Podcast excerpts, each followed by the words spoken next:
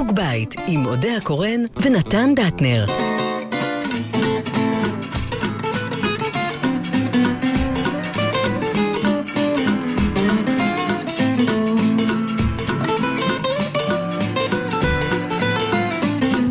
זהו, שלום לכם. אנחנו כאן, אודיה קורן, נתן דטנר, אה, ענבל גזית, בחוג בית, התוכנית שהומצאה לצורך העניין להסביר לאודיה קורן מה קורה בתקופת הקורונה. נכון, מכל מיני אספקטים. כי אה, אודיה באמת מאוד מבולבלת, אה, ולכן החלטנו להביא כל פעם מומחה אחר, נכון. שיסביר לך מה קיבינימט הולך פה במדינה נכון. הזאת. ואני רואה שאתה באמת בשלווה, לך הכל ברור. כי אני, אני כבר בפוסט-טראומה, אני כבר אחרי הטראומה הזאת, אני כבר מתנהג כאילו זה מאחוריי, ואני מוכרח להודות מתרגלים. שמתרגלים. כן, עד שנהיה כמו הסוס.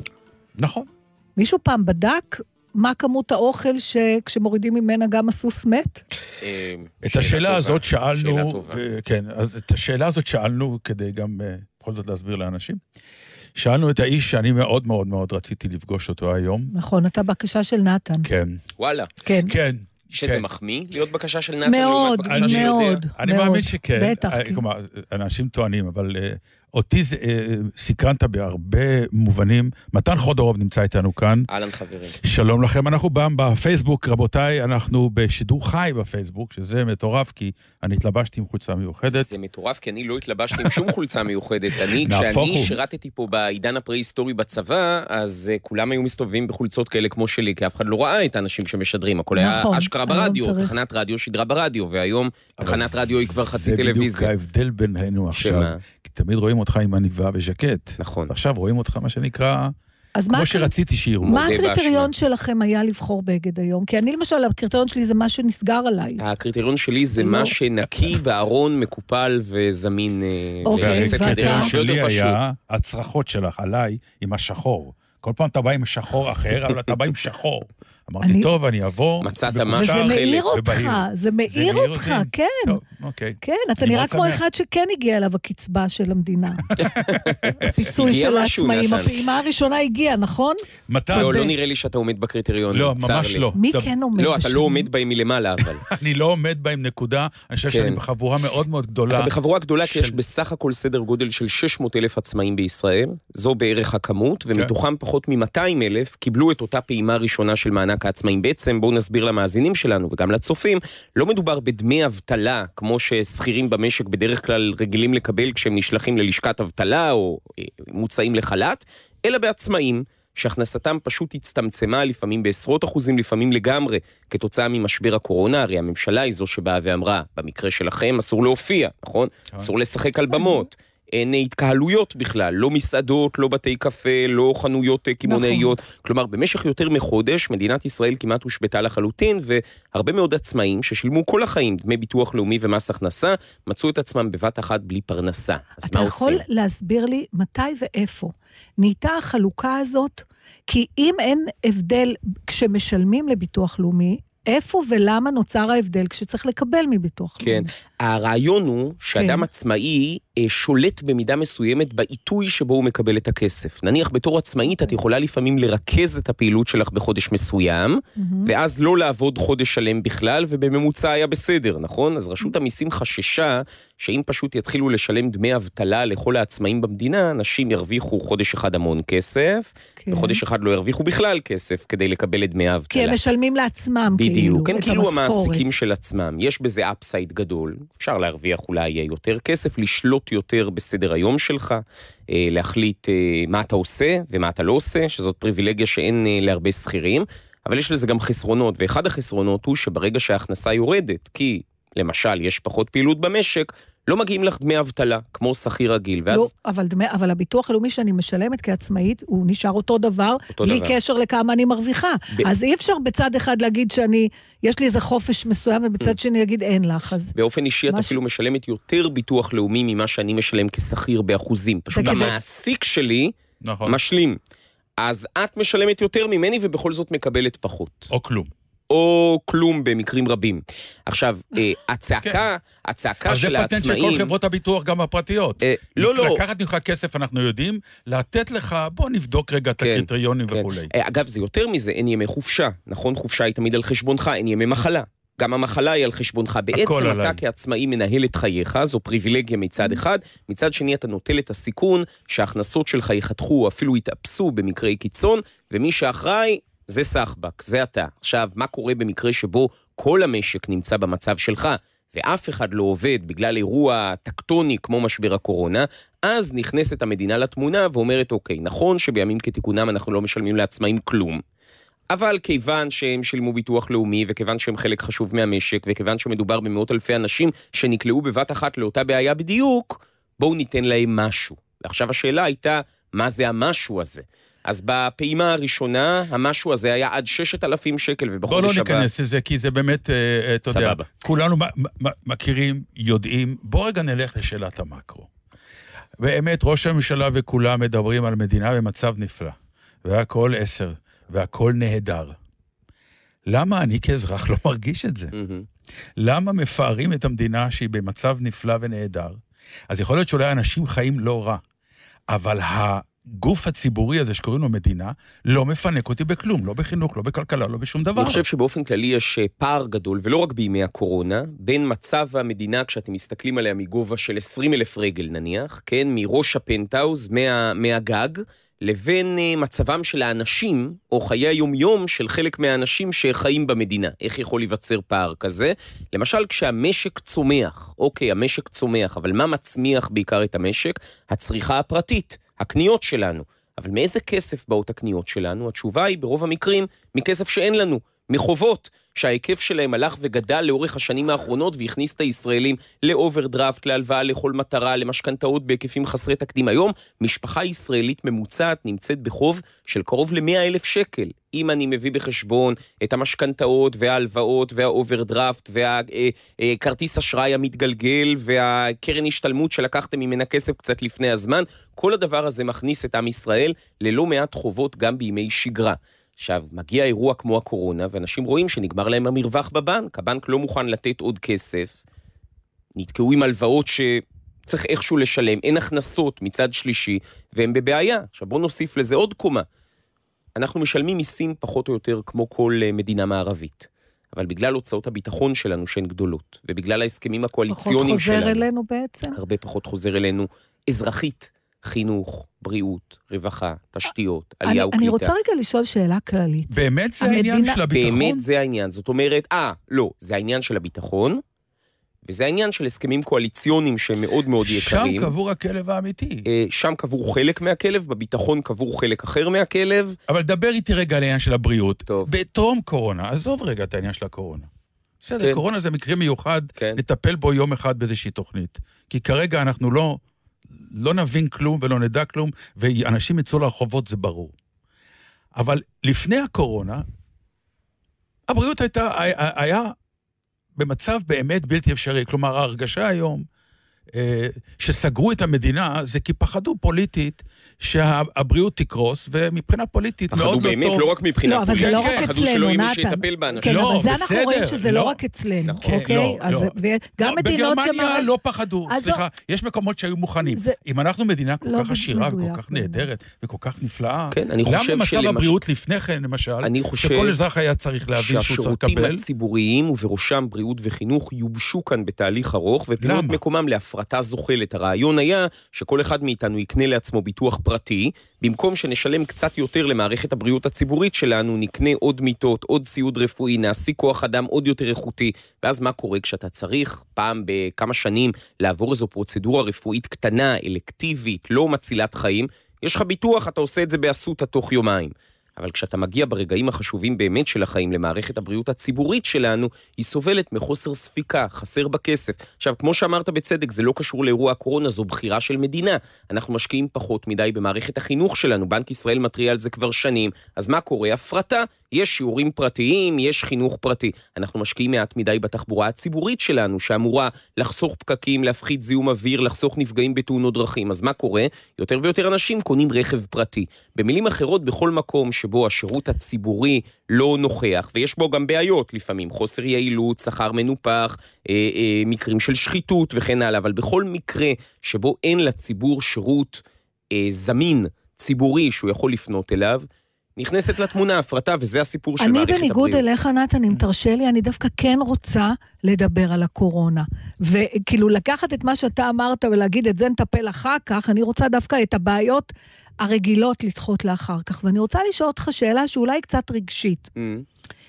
ברגע, בימים כאלה של משבר, קולוסלי, באמת, שגם אי אפשר להתנחם, אפילו להגיד, תמיד אצלנו. לא, זה בכל העולם. אני רואה מדינות שמצב כלכלי מצוין ומתמודדות עם כן. בעיות דומות. האם המדינה היא אבא ואימא שלנו, שכשנגמר לנו הכסף אנחנו חוזרים לגור אצלהם, והם מטפלים בנו עד שנתאושש? או האם המדינה היא חברת ביטוח ששילמתי לה, ועכשיו קרה מה שקרה, שאת זה ביטחתי, ועכשיו אני צריכה שהיא תחזיר לי. מה מערכת היחסים בינינו עכשיו?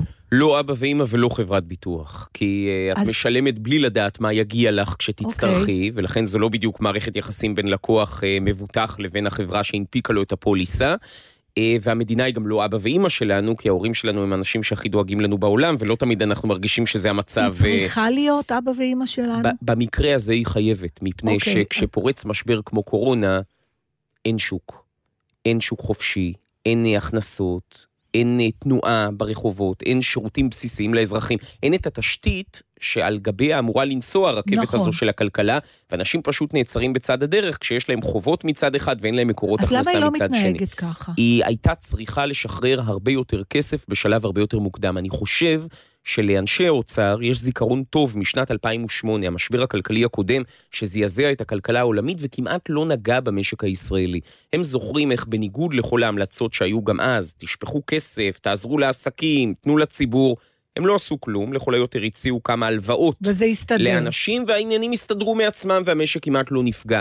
ונדמה לי שהזיכרון ההיסטורי הזה במשרד האוצר, אנשים הולכים קילומטראז' ארוך ויש מורשת קרב שעוברת מדור לדור, מלווה את הפקידים שם עד היום, והם סבורים במידה מסוימת שככל שהם ימשכו את הזמן, ככל שהם יעמדו מול הלחץ הציבורי והפוליטי הכבד במשך תקופה ארוכה יותר, העניינים כבר למה יתחילו הם- לחזור למה למסלול. הם צריכים לעמוד בלחץ הזה? מה, הם שומרים את הכסף לעצמם? לא. אז מה, ממה באה ההתנגדות? הם מה יודעים הפחד? שכל שקל שתוציאי עכשיו, כשאת כן. לא גובה אותו במיסים מצד שני, יגדיל את מה? את המינוס שלך. כמו שלך יש מינוס או פלוס בחשבון הבנק, יהיה גם למדינה יש מינוס או פלוס בחשבון נכון, הבנק. אבל עכשיו זה מקרה חירום. אני מסכים. נכון? וה- כמו שההורים אומרים, קחו, קודם, תראה, סליחה על ההשוואה, מחר מישהו, משפחה רגילה צריכה השתלת כליה. של הילד שלה. היא תמכור את הבית, היא, אתה יודע, היא, נכון. היא יודעת שהיא תשלם את המחיר, אבל עכשיו יש משהו יותר אקוטי, למה המדינה לא מתנהגת אז ככה? אני חושב שהסוויץ' הזה, כן, החלפת הדיסקט, כמו שהיו אומרים פעם, בין אה, התנהלות השוק החופשי לבין הרגע הזה שבו המדינה חייבת לצעוד קדימה ולהגיד, אין כלכלה, עכשיו זה רק אנחנו. עכשיו, אם לא ניתן לך, תישארי לבד, תישארי רעבה. ראית את אה, זעקת מוכר כן, הפלאפל, אה, שמתייפח שם מול מצלמות הטלוויזיה ואומר, מה אני אמור לעשות? לא נותנים לי לעבוד, אז איך אני אתפרנס? זה בדיוק הרגע שבו המדינה צריכה לצעוד קדימה ולספק את הפתרונות שבעת שגרה היא מעדיפה לתת לשוק לספק. אבל מה קורה כשהמדינה לא רגילה אה, להתערב בשום דבר? וכשיש איזו דוקטרינה אולי אוצרית מוקדמת שאומרת בואו נמתין, בואו נראה, אולי זה יסתדר מעצמו, אולי לא צריך לשפוך כל כך הרבה כסף, מאיפה נביא את הכסף? עכשיו, יש פה דילמה אמיתית, כי המדינה גייסה הלוואות בלונדון לפני שבועיים, הלוואות למאה שנה. שומעת? מאה שנה, זה אומר שהנכדים והנינים שלנו יצטרכו לשלם את החובות שאנחנו יוצרים במו ידינו היום כדי לעזור למוכר הפלאפל. אז מצד אחד חייבים לעזור למוכר הפלאפל, מצד שני יהיה גם היום שאחרי הקורונה, והרעיון של פקידי משרד האוצר, אם אני מבין אותו נכון, הוא לנסות לאזן בין הצרכים, בין הצורך לעזור עכשיו למי שחייב, לבין הצורך לא למצוא את קופת המדינה עם מינוס של 200 מיליארד שקל ביום שאחרי, כי אז יצטרכו להטיל עלינו מיסים ולקצץ עוד שירותים חברתיים. אז- ונתן ישאל, מה קורה עם הבריאות והחינוך והרווחה והתשתיות? ברור, תקשיב. אנחנו כבר כמה זמן? 17 דקות. נו, וזה מרתק כי אתה באמת מסביר כמעט כל מהלך שק... שקיים באיזשהו הסבר הגיוני, רציונלי וכו'. משתדל. כן. מה אתה חושב? אני חושב, שה... אני חושב שהמדינה הייתה צריכה לעשות הרבה יותר בשלב הרבה יותר מוקדם. אני חושב שיש איזה קיבעון מחשבתי שאומר, אנחנו לא מתערבים, אנחנו לא זזים, אנחנו נשארים במשבצת שלנו. בסוף פוקחים את העיניים, כי הלחץ הציבורי והפוליטי המתגבר לא משאיר ברירה, אבל אז, איך אמר אתמול מנכ"ל משרד האוצר, זה מעט מדי ומאוחר מדי. הוא אמר את זה, אלה היו המילים שלו בריאיון אצלנו במהדורה, ולכן הוא התנצל בפני בעלי עסקים, אבל מה הם יעשו עם ההתנצלות שלו? ילכו נכון. למכולת? כן. אתה יודע, אה, יש איזה סיפור יהודי, אני חושבת שפעם סיפרתי לך. כאילו, אני מקשיבה, אני מקשיבה לך, אני מקשיבה כל היום, ואני בסוף שומעת את הנתונים, אבל זה לא, אין היגיון. והסיפור הוא על שני יהודים שמדברים, ואחד אומר לשני, אני לא מבין את הדואר, הוא אומר. אני קונה בול בשקל, משלם שקל, ואז אני מקבל בול ששווה שקל. ממה הדואר מרוויח? אומר ליהודי השני, זה ממש ברור. הב- הבול בשקל הוא מכסה מכתב עד שני גרם. אתה קונה מכתב ששוקל רק גרם, מעטפה. אז הגרם הזה, זה הרווח של הדואר. אוקיי, אז עכשיו, מה מה כל הדמיון? נתון פה נורא ברור, כן. אבל זה לא, לא הגיוני. זה לא הגיוני. אז, אז אם אומרים מה לא 80... הגיוני? שום דבר לא הגיוני, מה, אתה, מה, מה זה, זה הגרם הזה, זה הרווח של כן. הדואר, אתה יודע, זה אבסורד. לא, אבל עכשיו, מה- אומרים מה- מה לא 80, הגיוני? אני שומעת שאומרים 80 מיליארד... אה, אה, זה לא באמת 80. לא, אף אחד לא, אומרים, מוציאים כן, 80, אני לא שומעת מוציאים. ה-80, אומרים, אבל כן. אף אחד לא אומר שהוא כן, קיבל, ואז אומרים, אבל הנה... אני- אה, אני- רגע, אתה אומר אני זה לא באמת אז איפה- 80, אתה אומר שלא מוציאים את הרווח? ה-80. זה לא 80. כלומר, חלק גדול מזה זה הלוואות שהן בעצם הלוואות על נכון. הקרח שעוד לא ניתנו? בערבות נכון. מדינה. גם לא בדיוק זה שווה משקרים. ערך בדיוק 80, קוראים הפעולה לזה גם לא ערך. משקרים, אלא כן. אומרים לך, תראי, את תקבלי את הכסף, אבל רגע, יש כמה קריטריונים, אז את זכאית לדמי אבטלה, אבל חמישה ימים ראשונים אנחנו לא משלמים דמי אבטלה. למה ככה? כי זה החוק, ואז אנחנו לא משלמים דמי אבטלה למי שלא עבד לפחות אתה שישה... מבין למה אתה משתגע? אתה לפחות. שישה מתוך 18 החודשים האחרונים, אז אנחנו לא משלמים. ואם אנחנו משלמים כמה, אנחנו משלמים בין 40 ל-70 אחוזים מהשכר. 40 או 70, תלוי כמה הרווחת קודם. לכמה זמן אנחנו משלמים? אם אני אה, עדיין בלי ילדים, ואני כבר בשנות ה-30 לחיי, אז אני אקבל לא יותר מחודשיים או שלושה דמי אבטלה. רגע, ומה אני אעשה אחר כך? לא ברור. את אולי תקבלי היום דמי אבטלה, אם היית שכירה, את אה, יכולה לקבל דמי אבטלה לשבעה חודשים. מה תעשי אחרי שבעה חודשים? זה בדיוק אחת לא ברור. השאלות ששואלת אותנו כן, זהבית מה היא. שואלת? אה, האם תקופת החל"ת מוגבלת בזמן, אה, ב- ב- אה, ב- מבחינת בזמן, מבחינת ביטוח התשלום דמי של האבטלה ביטוח לאומי? בישראל הם רשת ביטחון לא נדיבה. אה, שמחזיקה מעמד אה, בין שנה, שניים לשבעה חודשים. שני, שני חודשים במקרה של צעיר בן 28 עם ילד אחד, אה, שבעה התחלנו חודשים במקרה של אם, נו, אם אני חד אומרת הורית, לך. אם חד הורית עם שלושה ילדים בת 55 כן. נניח, תקבל שבעה חודשים, וזהו וזהו ודי. זאת אומרת, אין יותר. שבעה חודשים זה המקסימום, כאן מגיעה התקרה, ואז השאלה, מה תעשה המדינה? אם יתברר אחרי המשבר שהאבטלה נמשכת יותר זמן, הרי פתחנו את המשק, נכון? נכון, נכון. אבל רק 3,000 איש דיווחו שהם חזרו לעבודה בינתיים, למה? אולי לא הספיקו כולם לדווח, אבל בעיקר, מעסיקים כנראה חוששים להחזיר בינתיים עובדים, כי הם לא יודעים אם ההתאוששות כאן כדי להישאר. יש לי עוד שאלה אליך. אז מה למשל- יעשו אנשים לא כשתיגמר סתם. להם תקופת האבטלה? פתח בן אדם חנות, אתה יודע מה, בוא ניקח את התחום שלנו, אנחנו בתיאטרון. אוקיי. אומרים, נגיד באוגוסט, בספטמבר, יגידו, אפשר לפתוח את התיאטרון. סבבה, פתחנו. מי מודד את התחושות של האנשים, אם הם בכלל יש להם ביטחון? אני באופן אישי מרגישה שכל יום שעובר, איזה חשש מתגנב לי, להיות ליד שמה? עוד אנשים, אתה יודע, זה תופס אותך. אם כן. בהתחלה אמרתי שטויות, פתאום לא, אני נזהרת. אז זה שפותח חנות בגדים ברחוב, הוא יכול לפתוח עד מחר, ואז המדינה תגיד לו, הנה פתחת, אבל פה- אנשים לא יש נכנסים. פה כמה שאלות. א', כמה יעלו לו אמצעי הזהירות שהוא מחויב בהם? האם משתלם בכלל להפעיל את החנות אם אתה צריך להקפיד כל כך על היגיינה זה- ואסור זה לך לקבל יותר משניים, שלושה לקוחות בכל רגע נתון? האם זה בכלל משתלם לפתוח אותה אלפרין אמר, אני לא יכול שלך? לפתוח 20 חנות. זה למשל, הר... לא הבנתי. שתיים, אולי אין אם לך יש לו כסף. עשר- לא, בגלל שהוא רשת, עזבי. לא, לא. אלפרין אישית. סתם, דוגמה כן. ל... להערכתי יסתדר, כן. אם כי גם הוא נתקל בבעיית שכירות למשל, בעלי הנכס דרשו שהוא ימשיך לשלם דמי שכירות, למרות שהחנות הייתה סגורה יותר מחודש. כן, הנה דוגמה לאחד כאילו גדול, כאילו חזק, שגם הוא נפגע במשבר. אבל רגע, אולי הקונים לא ייכנסו, לא כי את לא רוצה להפעיל את החנות, אלא כי אין להם כסף. זהו, למשל, כלומר, הם גם. חוששים היום יותר לפרנסתם מאשר בעבר. פעם נדמה היה לנו שאנחנו יכולים לקחת הלוואות אם אין כסף, והיום אנחנו מבינים שגירדנו את הלימיט, נכון? שאין עדיין הכנסות, הביטחון התעסוקתי שלנו התערער, אנחנו מרגישים פחות טוב כשאנחנו יוצאים מהבית. לא קונים אם לא צריך. זוכרים את הימים האלה? למה כולם שלא הלכו? היו קונים אם לא היה צריך? היום... התחושה היא שאם לא חייבים, לא קונים, וזה מאוד משפיע על מצב הרוח הצרכני, וזה יכול להניע גל הפוך של פחות ופחות ופחות קניות, שישאירו את המוכרים עם החנויות ריקות. בעיה. למה אנשים הלכו לאיקאה? כי הם מתגעגעים.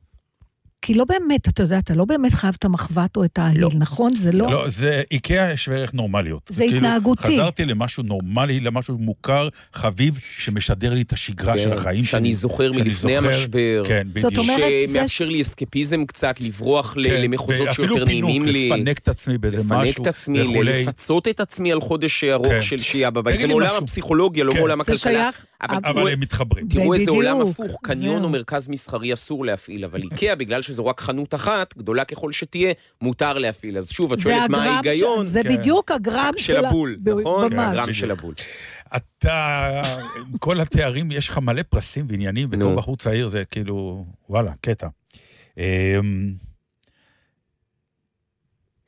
אומרים עליך שאתה כאילו מה- מהצעירים המשפיעים בכלכלה.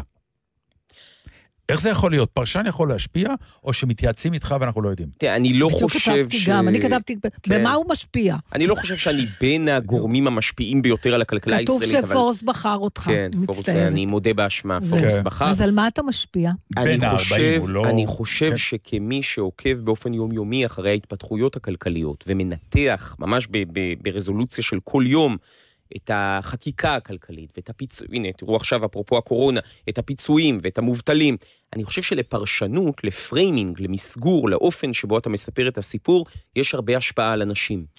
אני חושב שאנשים אה, מבינים את המציאות לעתים כשהיא מתווכת דרכך, והתיווך הזה הוא מאוד משפיע, נכון? שאלתם מה לא בסדר במערכת הבריאות, ואני עניתי, היא הוזנחה במשך שנים כי לא הושקע בה מספיק כסף ציבורי. התיווך הזה שעשינו עכשיו, מהרגע שנתן התלונן על המצב של מערכת הבריאות הציבורית, ועד שהבנתם שחסר בה כסף, שלא הושקע בה כסף לאורך שנים, הוא תיווך שנעשה על ידי פרשנות. הפרשנות היא שלי, וזה אולי מה שמשפיע בסוף על התפיסה של אנשים. לך יש סיכוי לעשות אה, כסף מהבורסה יותר מלי? אה, אין לי סיכוי אפילו תיאורטי, כי כמי שמסקר את הבורסה, אני גזרתי על עצמי לא להשקיע בה בכלל. זה לי שלך? שקל. כן. אין היום חוק שאוסר על זה, אבל אני חושב שמי שמדבר על מניות כן. כל יום באולפן, ומספר מה עלה ומה ירד, והוא גם רוצה להגיד מה מעניין ומה לא מעניין, מה מסוכן יותר ומה מסוכן פחות, אסור שיבוא מפוזיציה אישית. אסור שהוא יחזיק בכיס איזה נייר למה? ערך כי זה שהוא... יהיה inside information או זה לא מוסרי? לא, כי אתה קודם, אתה, אתה קונה איזו מניה, ואז אם חס וחלילה תגיד שהסקטור של אותה מניה הוא סקטור מעניין, כן? כאילו עזרת ישפיע. לעצמך. הרצת את המניה, כן. אה, לא הרצתי במובן המשפטי לדעתי, כן. אבל, אבל אני נמנע מזה אפילו כדי שהשכנים לא יגידו, שזה, כי השכנים במרכאות, האנשים שרואים אותי, האנשים שהאמון שלי, שלהם חשוב לי, אני לא רוצה שהם יחשבו שאני מדבר מתוך פוזיציה אישית. אתה לא רוצה לעבור לצד השני? להיות יועץ בחברת כלכלה, להרוויח כמו שצריך, אה, ולא להיות מחויב או סתם לנהל תיקים. אה, לאנשים, או... תראה, פעם נניח אם היית שואל אותי לפני עשר שנים אם יש סיכוי שאני אהיה משהו אחר אי פעם חוץ מעיתונאי, הייתי אומר לך מה פתאום, בשום פנים ואופן לא, זה המקצוע הכי מעניין בעולם, ועדיין אני חושב שמה שאני עושה הוא בין הדברים המעניינים ביותר שאפשר. אני ממש, ולא כקלישאה, כל יום כשאני קם בבוקר אני אומר איזה כיף, אני הולך היום שוב לעבוד במה שאני הכי אוהב, וגם לנסות לעשות טוב לאנשים. המוסף הכלכלי שאני מגיש בחדשות 13 אנליסט, הוא מוסף שהולך ומתעמת עם מוקדי הכוח, הולך ומפרק מנגנונים כלכליים שפוגעים בכל אחד ואחת מאיתנו. לטובת מי? לטובת האנשים בבית, שרואים וצופים וידעו ממי להיזהר, וידעו אם דפקו אותם, וידעו מה צריך לעשות אחרת. זה באמת אז- תמיד לטובת האנשים בבית, או שיש לך לחצים לפעמים שאתה מוצא את עצמך? לא, אז אה, האמת שבערוץ אה, 13, שהוא היה בעיקר ערוץ 10 שהיה, שהיה לפניו, אה, זה באמת בית עיתונאי מדהים. אה, במובן הזה שאני לא סבלתי אה, לאורך הקריירה כמעט מלחצים, וגם כשהיו לחצים כאלה או אחרים, הם לא כופפו אותי במובן זה שנמנעתי מלשדר משהו או שידרתי משהו שהוא חס וחלילה לא נכון על מישהו. אתה לפעמים מתמודד עם אה, רעשי רקע, כמו בכל עבודה, אבל כשאתה מסכם את זה, כשאתה מסתכל על השורה התחתונה, אתה אומר, אני בחרתי על מה לדבר, עשיתי את זה כמו שאני מבין, ואני שלם עם המוצר. אגב, רואה- הרבה פעמים אה, מנסים לתקוף אותך משפטית, אתה מתעסק עם גופים חזקים, אז יש נכון. טייקונים בתמונה, ויש חברות ענק, ויש מחלקה משפטית שמאוד עסוקה עם הכתבות שאני מביא לשולחן, אבל באמת שחדשות 13 וחדשות 10 לפניה לא הצרו את צעדיי, עיתונאית, אה, בשום מקרה משמעותי שאני אה, יכול להיזכר. בו. השתנתה לך השקפת העולם בתוך כדי העבודה שלך, נגיד, היית יותר קפיטליסט ונהייתה לך השקפה סוציאליסטית, או או ההפך. הפוך. אני חושב שכל אחד, כשהוא מתחיל אה, להתעניין בתחום הזה, שואל את עצמו המון שאלות שנראות... מתוך מקום של חוסר צדק, נכון? אנחנו נכון, רואים אני שואלת. פערי שכר בין אנשים. כואב לנו על פערי שכר בין אנשים. למה אדם צריך להרוויח פי ארבעה או פי חמישה מהשני, אינטואיטיבית, זה מפריע לנו. מצד שני, כשאתה מעמיק בנושא, אתה מגלה שאי שוויון מסוים, אני מדגיש מסוים, בין משכורות של אנשים, הוא דווקא חיובי, כי אם כולנו נרוויח אותו דבר, ולא משנה כמה עבדנו, ולא משנה כמה התאמצנו, ולא משנה כמה למדנו, או כמה השתדלנו, אז אנחנו לא נשתדל, ורובנו אולי לא נעבוד, וחלקנו לא נתאמץ.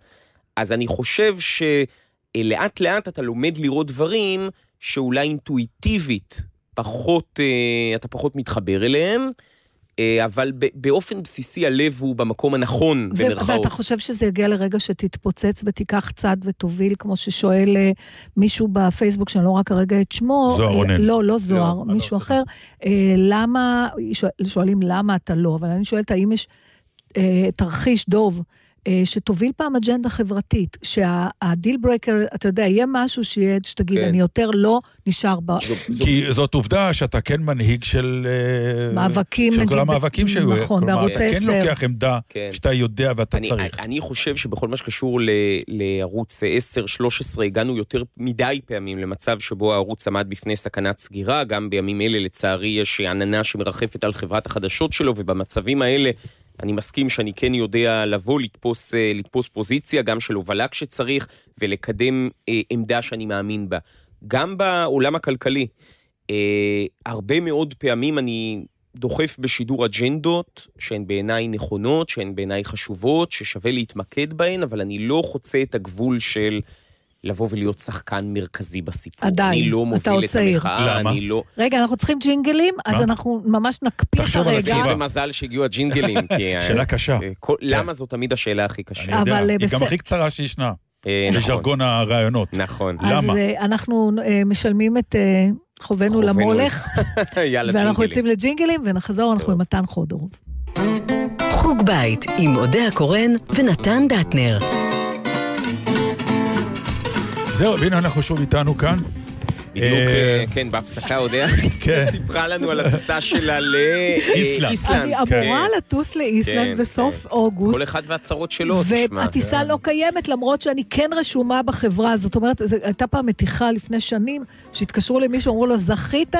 בכרטיס טיסה? הוא אומר, איזה יופי, לאן? אמרו לו, להלוך ושוב. כלומר, אבל... אבל לאן? הוא אומר לו, להלוך ושוב. הטון, זה בדיוק כמו ה-80 מיליארד. כן. אנחנו כאן, אתם אה, מוזמנים להצטרף אלינו כמובן אה, לפייסבוק של אה, גלי צה"ל, ואם אתם רוצים לכתוב שאלות, אנחנו ננסה ל- אבל זה דווקא לתחום איזה מעניין, אחת או אמרנו שתיים. בהפסקה כמה מילים על המצוקה של האומנים, כן, ושל נכון. אנשי התרבות, שאני חושב שלכם אולי, אתם מפוזיציה, בסדר? אתם מהעולם הזה, אבל אני, כשאני רואה את זה מהצד, אחד הדברים היותר קשים כן, שהמשבר אבל- הזה מביא איתו, כי רוב האומנים, והמאזינים שלנו אולי לא יודעים את זה, הם אנשים שמתקשים גם בשגרה למצוא עבודה שתפרנס אותם בכבוד. אני אגיד לך למה, כי החזית היא, וכשהתיאטראות כן, ו- בדיוק. ואולמות הקונצרטים והתא- והמוזיאונים והכל נסגר בבת אחת, הם באמת נשארים... אה, אתה יודע, זה אה, אחד הדברים הבאמת קשים מבחינת המקצוע, כי מבחינת המקצוע אתה אמור להיראות כלפי הקהל שלך בדרך כלל כסוג של ווינר. קהל לא אוהב לראות לוזרים. הוא אוהב לראות ווינרים. את התהילה, ואנחנו- בדיוק, את יש לנו. תהילה ויש לנו כן. עניין.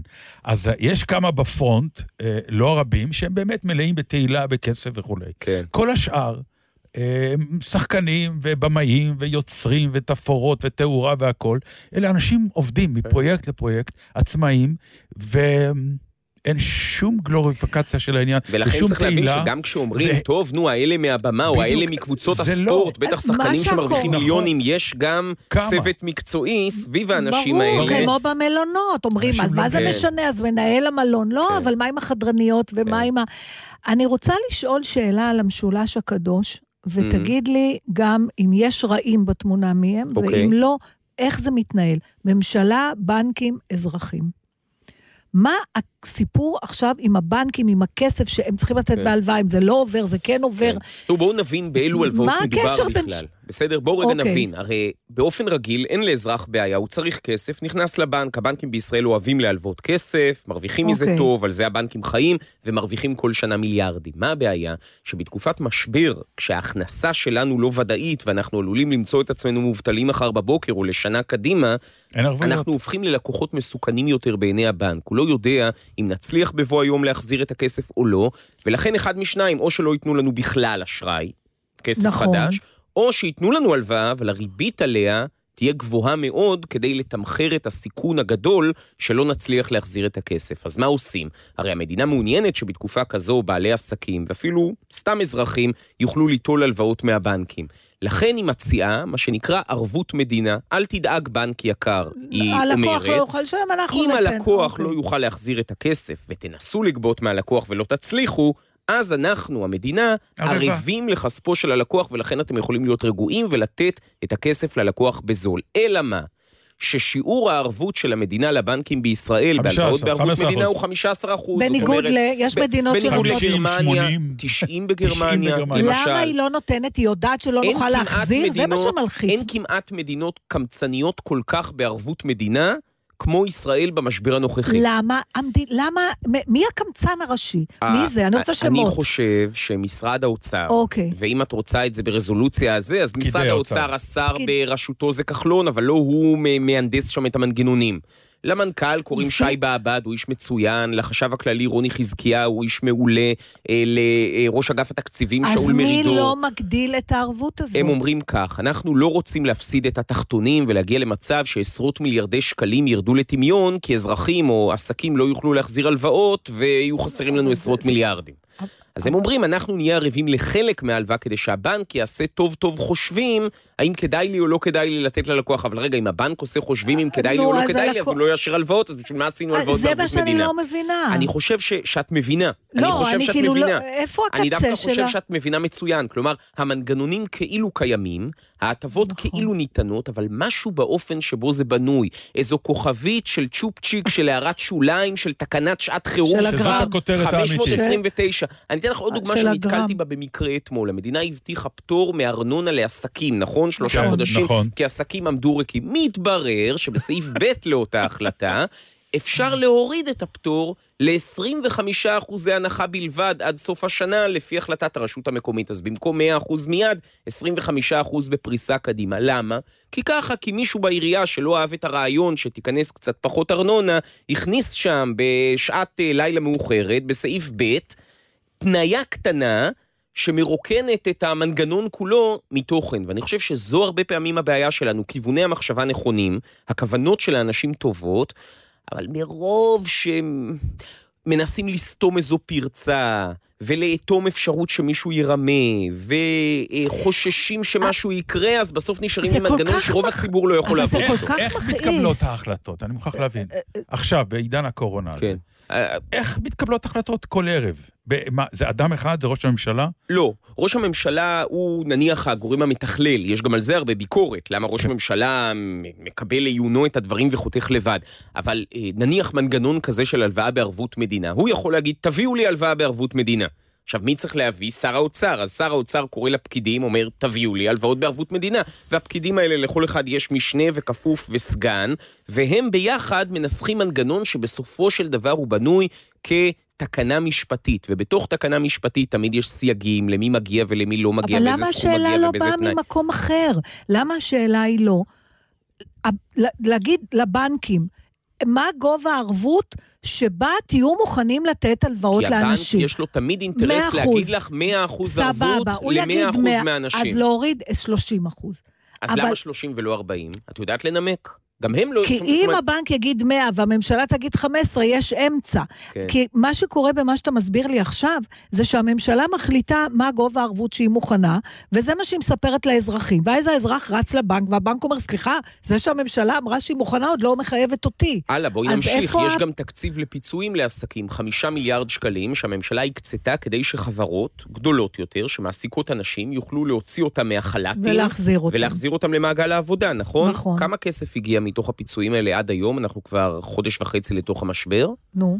אפס אה, מיט, איך, איזה גורנישט מיט גורנישט, כן. כי, כי אין עדיין מנגנון איך להקצות את הכספים, את אותם למה חמישה יש מיליארד שקלים. מנגנון לקחת כסף ואין ואגב, מנגנון לתת? נספר כי זה ב-80 עם- מיליארד. עם קום המדינה הוקם המנגנון הזה של לקחת. לקחת אף פעם... לבנות מנגנון לתת, כל פעם אמרו מחר, מחר, מחר. זה באמת איזה פער. ההטבות. של רשות המיסים, ההטבות של הביטוח הלאומי, יש הרבה, שוב, הרבה מנגנונים, הרבה גופים, הרבה בירוקרטיה, אבל בסופו של דבר פער אדיר בין הציפייה שנטעו בנו בימים הראשונים של המשבר, כשאמרו לנו, אל תדאגו, זה הרגע שבו המדינה תשחרר את היד מהשלטר, זה הרגע נכון. שבו אנחנו נתמוך בכם, לבין מה שאנשים רואים בפועל, שצריך להיאבק על כל שקל, וגם אז מגיע רק חצי שקל. אבל גם... טוב, עזבו, די, איך טוב. זה ייגמר? אה, קודם כל זה ייגמר. רק כאשר וככל שהעולם ימצא דרך איכשהו לקיים שגרה בצל הקורונה, ונדמה לי שאנחנו בדרך לשם בימים האלה. זאת נכון. אומרת, אה, אם לא יהיו הפתעות של הרגע האחרון, אז היום או מחר יאושר עוד סבב של הקלות במגבלות התנועה והמסחר.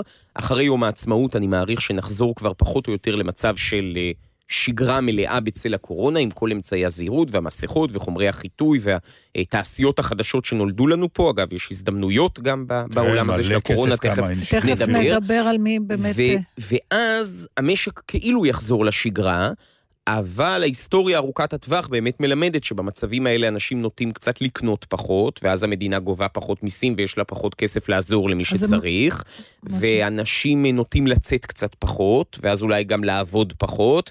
ועסקים עלולים להישאר ככה חצי מלאים, ובסוף בסוף האבטלה ארוכת הטווח נשארת איתנו לפעמים אפילו שנים אחרי המשבר הזה. והאם ואיפה הלך... התיאוריה ההפוכה? שאומרת, עצרו, עצרו, עצרו, הבנו, החיים קצרים, בואו נתפרע, כי אתם רואים, אנחנו בתוך יום יכולים להיות כלומניקים, סגורים בבית ובלי כלום. זה- איזה רצון של אנשים להגיד אחריי המבול. אני חושב שזה. יקרה, יהיו כאלה. אני חושב שכל אחד גם אוהב אה, לסכן את האחר. כלומר, המבוגרים פחות יצאו להסתכן, נכון? אבל הצעירים אולי אה, פחות יהיה אכפת להם לסכן אנשים אחרים. מי שלא נמנה עם אחת נהפוך הוא, אני מקבוצות אתן לך הסיכון... תיאוריה של אה, קבוצת סיכון. כן. כלומר, אני אחרי זה מה שנקרא, טוב מה, כמה נשאר לי לחיות, בוא נתפרע, כי, איך אומרים? הקורונה הייתה, אחרי הקורונה יעבור עוד שפעת כורדית, ואחר כך השפעת כן, ההיא והשפעת כן. ההיא. תעזוב אותי, כן. אני רוצה זאת אומרת, להתפרע. אתה תהיה אדיש לסיכון בסופו של דבר. באיזשהו שלב אתה אומר, כן, אי אפשר לחיות ככה. זה יכול להיות, אבל אני לא מאמין שבאמת נחזור לשגרת חיים רגילה בטווח הנראה לעין, ולכן איזה- יכול להיות שגם אם נעבור את המשבר הכלכלי הזה, נמשיך להתנהל, אבל נתנהל קצת פחות, המשק יצמח פחות, הצמיחה תהיה יכול להיות שלילית, שזה וזו יבוא תקופה גם אבטלה מאיזה יותר גבוהה. שינוי אה, אידיא- אידיאלי- אידיאולוגי? אתה יודע, יש היום כל... מבחינה כלכלית את מתכוונת. גם, כלומר, כן. נהפוך אולי להגיד, למדינה יותר די, סוציאליסטית, הבנו את הלקח. פחות הפרטות, פחות פחות קפיטליזם. קשר עם העולם, זה מדהים היום. אני, למשל, יש ביטויים שאני באמת לא מבינה. הבעל שלי, בגלל שהוא בא מהתחום, הוא נטרף, ואני אומרת לו, מה זה הנפט שלילי? שאני אמלא דלק, אז ישלמו לי? כן. לא, מה הנפט זה שלילי זה אומר לא, מה שאני מחזיק היום, אני מחזיק היום... מחיר הנפט שלילי? אני מחזיק היום, לא, אני לא אסביר לך, זה נורא. פשוט. אני מחזיק היום. בזכות. אני מחזיק היום בזכות ל- לנפט, אוקיי? יש לי חוזה עתידי על נפט, אני אמור לקבל מתישהו חבית נפט, אבל אני פוחד שהנפט ימשיך לרדת, אז אני מוכן לשלם לך, רק כדי שתיקחי למה ממני את שתרצה הסחורה שיהיה הזאת. לך בעתיד חבית נפט? אני בכלל לא מבינה את ה... לא, זה- למה אתה לא צריך את הנפט שאתה צריך? למה אני צריך מניה? למה אני צריך דולר? אז למה לכן? כן. אני שואלת, באמת, האם יכול להיות, כי יש כל מיני שאלות רוחניות כאלה. אני חושב שיהיו שינויים בכמה תחומים. הראשון הוא מערכת הבריאות, תהיה הבנה, וזו הבנה, כן, מעולם אוקיי. של מדינת. רווחה. אז כן. זה נרוויח מעולם מזה. זה נרוויח. סוציאל דמוקרטית, תהיה הבנה שאי אפשר לטפל במערכת הבריאות רק כאשר מגיע המשבר ונדרשת תוכנית ארוכת טווח להשקעות לפי שנים, שתכין אותנו יותר טוב למגפה הבאה, יחס מיטות לאלף איש, יחס רופאים מה לאלף שקרה איש. בדרום קוריאה וכולי, שכבר היו עם הסארס. וזה חייב מוכנים. לקרות פה, ואגב, דרום קוריאה דוגמה טובה, כי גם היא מדינה שמתמודדת עם מתיחות ביטחונית לא פשוטה מול השכנה שלה מצפון, וגם שם ההוצאות האזרחיות היו מאוד נמוכות, וגם שם חל תהליך, ואני חושב שאותו דבר יקרה בישראל, זה פעם אחת. פעם שנייה, אני חושב שמי שנהג אה, מהלב, כשהוא, או, או, או, או מתוך פחד, כשהוא מכר מלא מלא מלא מנ- מניות בימים הראשונים של הירידות, עלול לגלות שהוא אה, הפסיד. זאת אומרת, עלול לקרות מצב שבו השווקים יעשו מה שבדרך כלל קורה אחרי מגפות ויתקנו את עצמם, ואז מי שדווקא קנה בזמן השפל הגדול עלול ירוויח. לגלות שהרוויח. דבר שלישי שיקרה, זה שאנחנו נבין שאנחנו צריכים מערכת ביטחון סוציאלית קצת יותר טובה מזו. שיש לנו לא, היום, ושעובדת בקלות. ושעובדת בקלות. זה. העניין. כן. אבל, אבל, אבל לא במקרה היא לא עובדת בקלות. היא לא עובדת בקלות מפני שיש לנו איזו הנחה כאילו רק אנשים חלשים או אנשים שחיים בשולי החברה זקוקים למערכת רווחה חזקה, ולכן נבנו לאורך השנים מנגנונים שמטרתם מגנים, להקשות על כן, אנשים, להגן על זה. לרמות לקבל את את הכסף, המערכת. שלא לרמות את המערכת, כן. מתוך הנחה שאם את לא עובדת משהו לא בסדר אצלך. ותקופות משבר כאלה יכולות ללמד אותנו שכל אחד מאיתנו הוא לקוח פוטנציאלי של קודם מערכת כל, הרווחה. היו מקרים כאלה, אני זוכרת, כשהייתי... זה- כמו שאתה הולך ובא אליך מישהו מבקש נדבה, ודבר ראשון אתה אומר לו, הולך לעבוד. אבל קודם. כל. זה נכון שזה פרוץ, כי אני זוכרת שבימי נעוריי, כלומר שהייתי בתחילת שנות ה-20 לחיי. היו לי חברים אנגלים. והיה שם את השיטה של האבטלה, סיטון הדור קראו לזה. והיו שם חבר'ה צעירים שאמרו משפט כמו, לא משתלם לי ללכת לעבוד, יכול לקבל כי דמי אני יכול אבטלה. לקבל דמי אז- זה אבטלה. קרה יש בארץ, חשש למה כזה. אנגלים? אה. לא. זוכרת שזה היה. היו תקופות כן. כאלה גם בארץ, כן. בעיקר אה, כשקצבאות הילדים גם היו מאוד גבוהות, ככל נכון. שיש לך יותר ילדים, לפי מס- המספר הסידורי של הילד במשפחה עלתה הקצבה. אז היו פה בעיות שנבעו גם מלחצים פוליטיים של אה, סקטורים ספציפיים, אבל בחזרה לנושא המרכזי, אם כולנו יכולים להיקלע לדחק או לצורך, אז אנחנו צריכים לבנות מערכת רווחה הרבה יותר טובה. ועוד דבר, זה מה שאת אמרת על הסחר העולמי וה, והבינלאומי.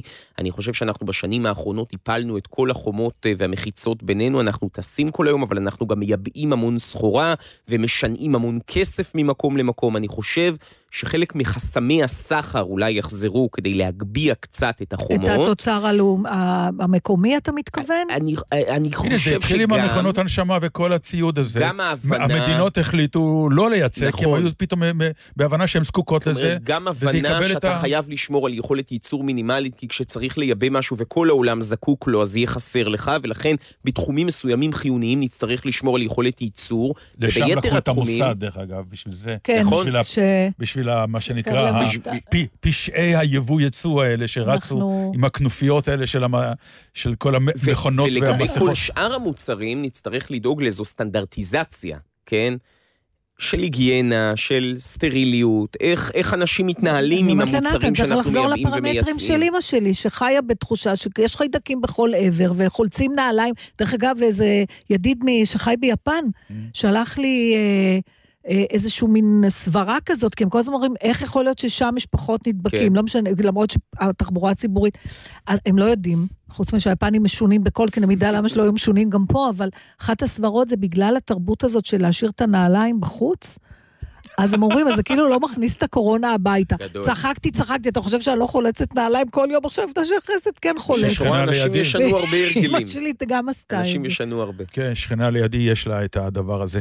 תגיד לי, עזוב. רגע, בוא רגע נדבר עליך. איזה, אה, מה סדר היום שלך? מה? החיים שלך? כן, מה אתה אתה עובד? נשוי, אתה רווק, קודם כל מאוד, אתה... מאוד השתנה בקורונה, מאוד השתנה בתקופת הקורונה, כי הייתי בדרך כלל מצלם כתבות תחקיר מעמיקות יותר, ואז הייתי עובד בהרבה הצלבות של חומרים ובהרבה צילומי שטח, ואז מגיע לחדר עריכה ועובד. היום אנחנו מאוד מאוד מתגלגלים, אנחנו צריכים להפיק הרבה יותר שעות שידור ביום, זה אומר שאנחנו יושבים הרבה יותר באולפנים נתן וחיים לא קצת פחות זה. בשטח. הוא לא אוהב את זה. את תמיד- הגל הפתוח הבלתי כן, נגמר. אתה יכולים אבל, לנהל דיון אבל על זה? הנתונים מוכיחים שיש לזה הרבה ביקוש ברור שיש והתעניינות לזה של ביקוש, הציבור. מכיוון שאנחנו זקוקים כאילו למשהו. אבל תאמין לי, אני בזמן האחרון הפסקתי לראות אתכם, כן. אני מתכוון, מה זה נקרא הפסקתי? יש מהדורה אה, בשמונה, עד תשע, תודה רבה, הבנתי. אבל כל הפרה, כל ההכנה, כלומר, אתה יושב היום בסביבות השעה שבע, ותאמר פחות או יותר את מה שתאמר בשמונה. ולפני כן אבל- אני יושב בחמש ובארבע, ולפעמים ב- בתוכנית ב- הבוקר. בסך הכל אתה ו- באופן עקרוני באותו יום אומר פחות או יותר את אותו דבר. רק כל, כל פעם זה סוג של טיזר, שזה, ולקראת שמונה אני גם אדע, וזה סך כן. הכל סוג של חפירות שבאמת, אני מוכרח לומר, אתם גדולים, אתם ממציאים אה, אה, לא, טקסטים. אני, אני חושב באמת? שאפשר להידרש לכל נושא מכמה זוויות. אם מדברים למשל, הנה, כאן ניהלנו עכשיו שיחה על המחדל הממשלתי בטיפול הכלכלי בנפגעי הקורונה, נכון? כן. אבל אפשר לתקוף את זה מהזווית של העצמאים, או מהזווית של המובטלים, או מהזווית של העסקים הקטנים, או מהזווית של מערכת הבריאות, ואתה כן משתדל לגוון לאורך היום בזוויות. אני מסכים איתך בעיקרון שהגרעין של הדברים יימצא בהגדרה במהדורה המרכזית, ומצד שני, אנחנו רואים את העניין העצום של הציבור בחדשות בתקופה הזו, והוא לא מובן מאליו. יש מדינות שבהן אה, אנשים מעדיפים לברוח אל אה, מחוזות אני הבידור אומר לך, והריאליטי. אני, אני מודיע לך, אם לא היו חדשות מארבע,